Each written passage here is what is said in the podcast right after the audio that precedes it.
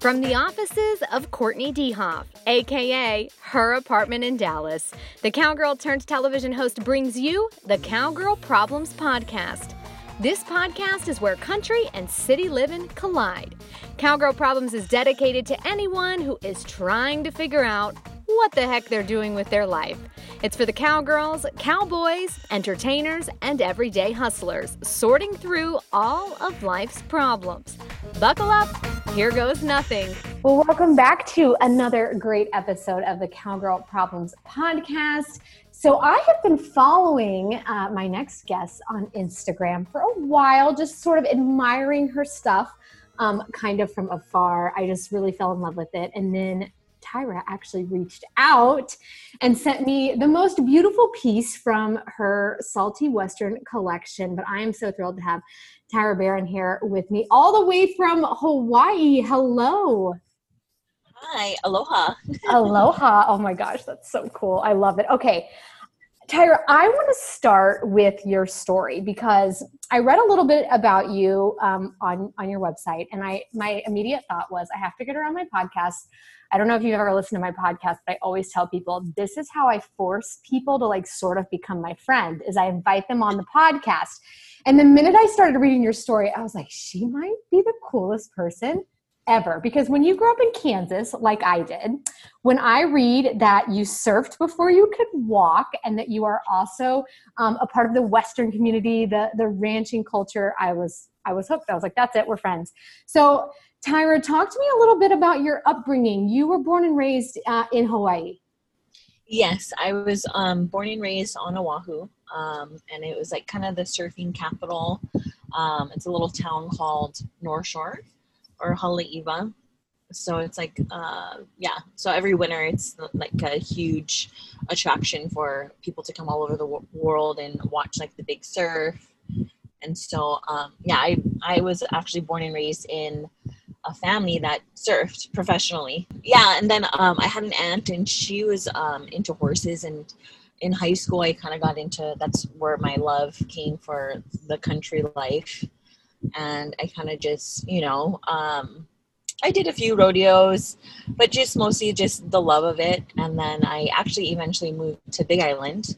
Um, it's another island off of um, the main island. But, anyways, uh, that's where I actually lived on a, the 35,000 acre cattle ranch and I ranched. And then, um, yeah, it just, and I lived that whole Western lifestyle. They had over 5,000 head of cattle, and we would um, we would sell the wean offs. We would ship them to the mainland, and they finish them with grain up there. So that's how like the, the ranch made its money. Very cool. I mean, what a what an interesting uh, sort of upbringing. I want to talk to you a little bit more, sort of about the like Western and ranching community in Hawaii, because I would assume that a lot of my listeners, myself included, don't know a whole lot about the farming and ranching sort of industry on you know the Big Island, on any of the islands, really sort of what does that look like? Yeah, so it's very interesting because a lot of people laugh and they're like, "Oh, Hawaii, like cattle in Hawaii and cowboys," and it's funny because Parker Ranch on the Big Island um, was probably one of the largest working cattle ranches in the U.S. at one point. Um, but uh, well, yeah, and so it's just it's just so interesting our whole history and well, Native Hawaiian, one of our kings actually wanted to bring cattle here, and then they brought them here, but the Hawaiians didn't really know how to, you know, do like rope and like uh, saddle a horse, and so they actually brought the vaqueros from from Mexico. They came over and they pretty much showed the Hawaiians how to rope, you know, and how to uh, ranch pretty much and handle the cattle, and that's kind of where the ranching history evolved. Um, but in Oahu, you don't. I don't. There's not that much cattle. There, there's a few. There's a little. There's like a, a, processing one processing plant here, but on the Big Island and the other rant, the other islands, it's a little bit more rural and it's not as developed as Honolulu. Like Honolulu's our big city, so over there you have land and you have um, big big parcels of. Um, ranching communities and um, it's very like especially big island um, I think that's what they call it the home of the Hawaiian cowboys. Ikua Purdy. I don't know if you've heard of him, but he was a Hawaiian um, that actually went to the mainland and he won. I think a huge. I think the uh, in Wyoming. I can't, I can't remember, but anyways, he pretty much put Hawaii on the map. And so Big Island, I lived there. Um, on the 35,000 acre cattle ranch, and that, that was like about an hour from Waimea, which is another ranching town. But it's, it, I mean, it's ranching is very different. We don't deal with snow like you guys, like in the mainland. So it's a grass fed. I mean, you can do grass fed beef all year round.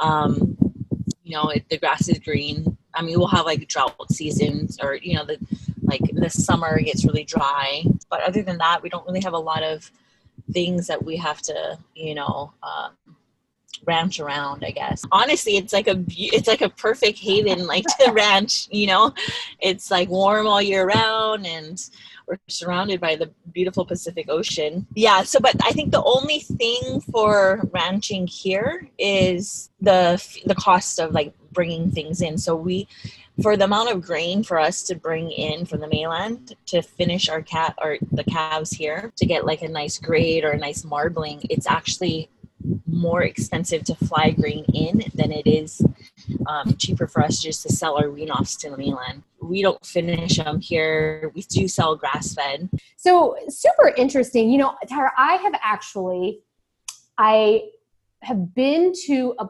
part of the Parker Ranch. I, I remember um, I, friends of mine had a home outside of Kona. So I have I've been to the Big Island once, and I just remember it was so beautiful. But I even you know then I was probably only 20 years old, but I remember coming up on this huge ranch, and they had like a gift shop, and I bought my dad a Parker Ranch hat. I still remember. You know, I mm-hmm. think we just sometimes forget over here on the mainland that ranching is a big part of Hawaii. And I grew up rodeoing. And I'll tell you what, even just this year, I worked on the television side. The National High School Finals, always, there are always kids from Hawaii who come mm-hmm. over. And compete. So you have you have rodeo as well, which you mentioned. It's very um, prevalent here for sure, and the kids get really involved um, doing high school rodeo, and uh, you'll see a lot of them will go and there's not you know like hawaii we're so restricted you know so a lot of them leave here and they'll go and um, rodeo up there and you know they're just i mean if you want to go into pro rodeo or you know take it professionally you definitely have to leave the islands.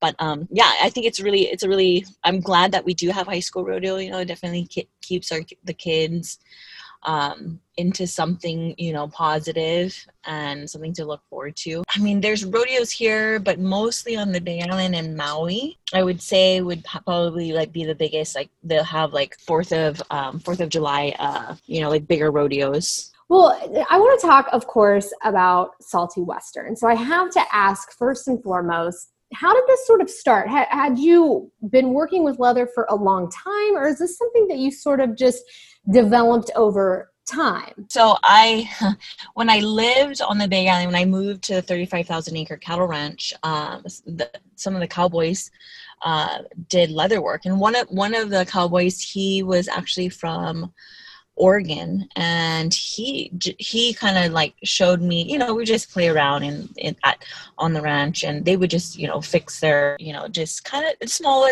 you know, just handy stuff, mm-hmm. and so that's kind of where I picked it up. Um, and then our saddles they kind of have it's like a braided rawhide that goes from the tree, and then you braid you braid it, and you kind of uh, it holds the saddle kind of together, but it's a we call it the ave ave, but it's made out of raw rawhide. And I was just curious in how to do it, and uh, we I was asking around, and we we met a few cowboys that have made it from home, you know. And so we got it salted in, and it was just an experience, you know. It was just a, you know, I just wanted to do this for fun, and so that's and then we just kind of built a saddle just from scratch. I mean, it wasn't the prettiest thing, but uh, but it was a. That's kind of like where it just took off. And then me and my my husband at the time, we got um, a huge cattle contract um, on Mauna Kea. It's very close, closer to Parker Ranch side of island, and it was just wild cattle, just over, like inbreeding and like over years. We have Department of Hawaiian Homes land. It's very similar to like the Native Americans. The government gave back um, land to the Native Hawaiians,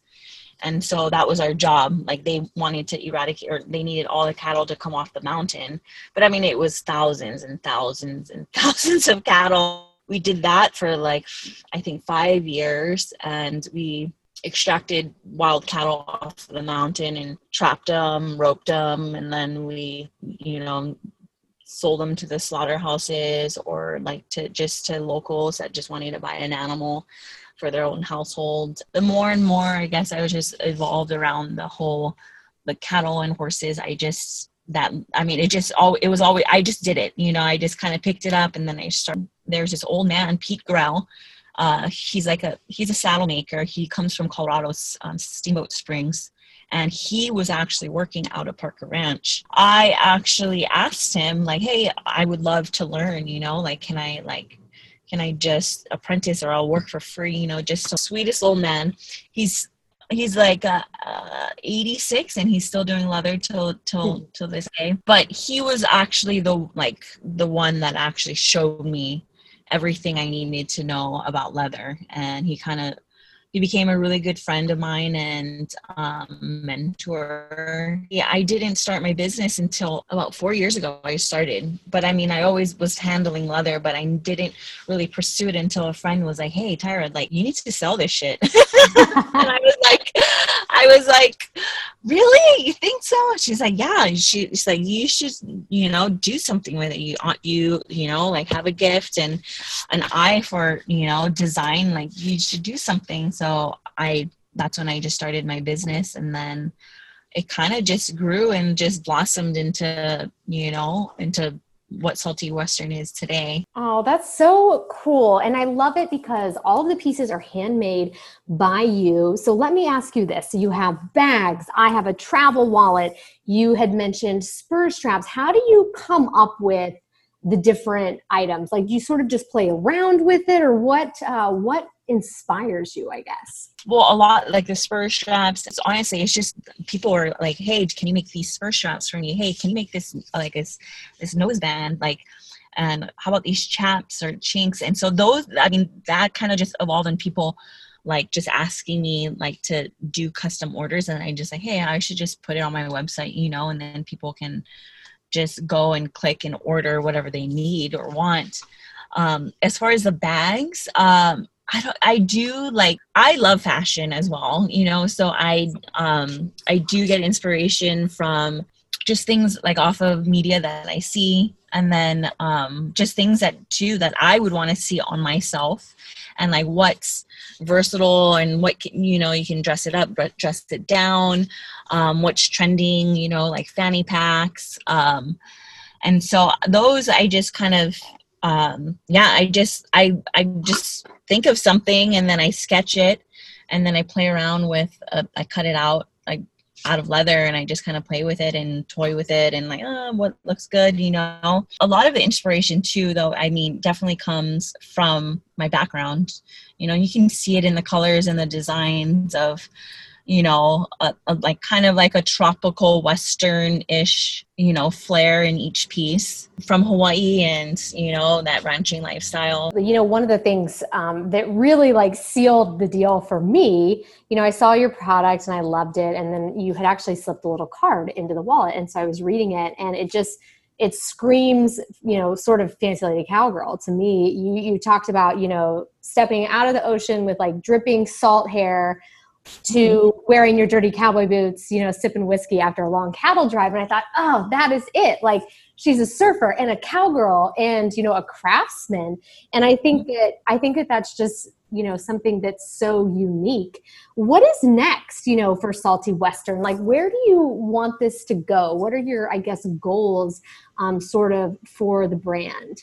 Yeah, I've, it's funny because I've been, uh, I've been asking myself so many questions, the same, you know, and like I think we're living in such an interesting time in, in our world during this pandemic. And I don't, yeah, I just like, I'm trying to ask myself, like, where do I see myself? And, um, where do I see myself with Salty Western? Like, where, where is it, where is it going to go from here?